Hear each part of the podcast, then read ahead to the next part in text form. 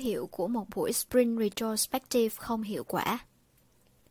Những dấu hiệu nào cho bạn biết rằng một buổi Spring Retrospective đang không thực sự hiệu quả hoặc không mang lại giá trị như mong đợi?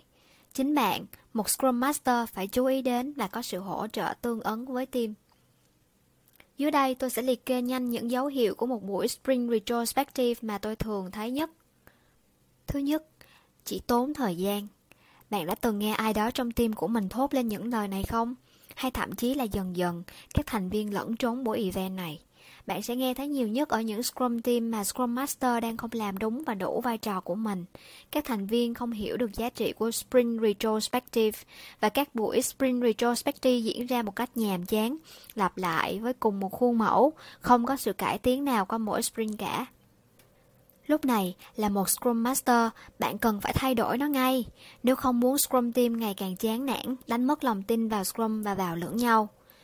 Có rất nhiều thứ mà Scrum Master phải thực hiện ngay, đó là giúp Scrum Team hiểu được giá trị của Spring Retrospective nếu Scrum Team chưa hiểu rõ hay chưa hiểu đúng giá trị của event này. Thay đổi cách thức tổ chức buổi Spring Retrospective, thay đổi how, cách bạn facilitate của buổi event và what là format của buổi Retrospective. Đôi khi, một buổi ăn uống cùng nhau hay một buổi Spring Retrospective bên ngoài công ty sẽ là một sự cải thiện thấy rõ. Hoặc một buổi uống bia và ăn trưa cùng nhau cũng là một trải nghiệm thú vị. Thứ hai, tôi bị ép buộc phải tham dự. Ai đó đã thốt lên những lời này vì họ bị ép buộc, dần họ bị ác cảm và tìm cách chống lại nó. Đơn giản, không nên ép buộc ai phải tham dự cả. Chính tôi cũng từng thực hiện một buổi Spring Retrospective chỉ với một đến hai người, là khoảng 20% các thành viên trong Scrum Team. Qua vài Spring, số lượng người tham gia đầy đủ hơn và tự nguyện hơn, các buổi Spring Retrospective được ủng hộ nhiều hơn. Bạn có biết tại sao không? Việc của bạn là làm cho các buổi Spring Retrospective trở nên có giá trị đối với Scrum Team và rồi dần dần giá trị đó sẽ được đón nhận và Scrum Team sẽ chọn điều mang lại giá trị cho họ. Việc của bạn không phải là ép buộc ai đó phải tham dự một buổi Spring Retrospective mà họ không thực sự muốn tham dự. Thứ ba, Spring sau mới làm Spring Retrospective nhé. Spring này team bận quá. Team đến nói với bạn rằng họ rất bận và quá nhiều việc, đến nỗi không có thời gian để dành cho Spring Retrospective. Spring sau hãy làm nhé. Điều này sẽ dễ dàng xảy ra và thường xuyên đối với những team đang cố gắng tập trung vào công việc. Họ hy vọng rằng thời gian dành cho Spring Retrospective sẽ giúp họ hoàn thành được nhiều công việc hơn. Việc bạn phải quan tâm ở đây là làm rõ với Scrum Team về productivity khác với velocity như thế nào. Không phải lúc nào velocity cao sẽ đồng nghĩa với productivity cao.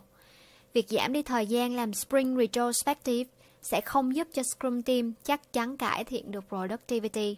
Thay vào đó, dành thời gian cho Spring Retrospective mới giúp cho việc gia tăng productivity.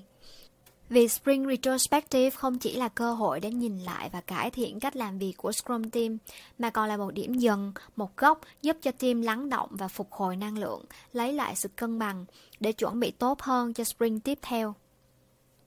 Thứ tư, nhóm không thấy an toàn khi tham dự Spring Retrospective. Có nhiều lý do cho việc này. Thứ nhất là văn hóa đổ lỗi và chỉ trích. Điều này là sự nguy hại cần được quan tâm hàng đầu.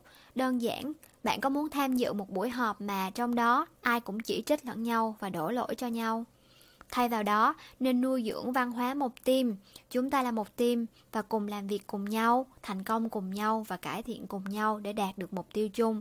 Huấn luyện và chia sẻ với Scrum Team về kỹ năng lắng nghe cũng là một chìa khóa giúp tạo sự đồng cảm và nuôi dưỡng văn hóa nhóm.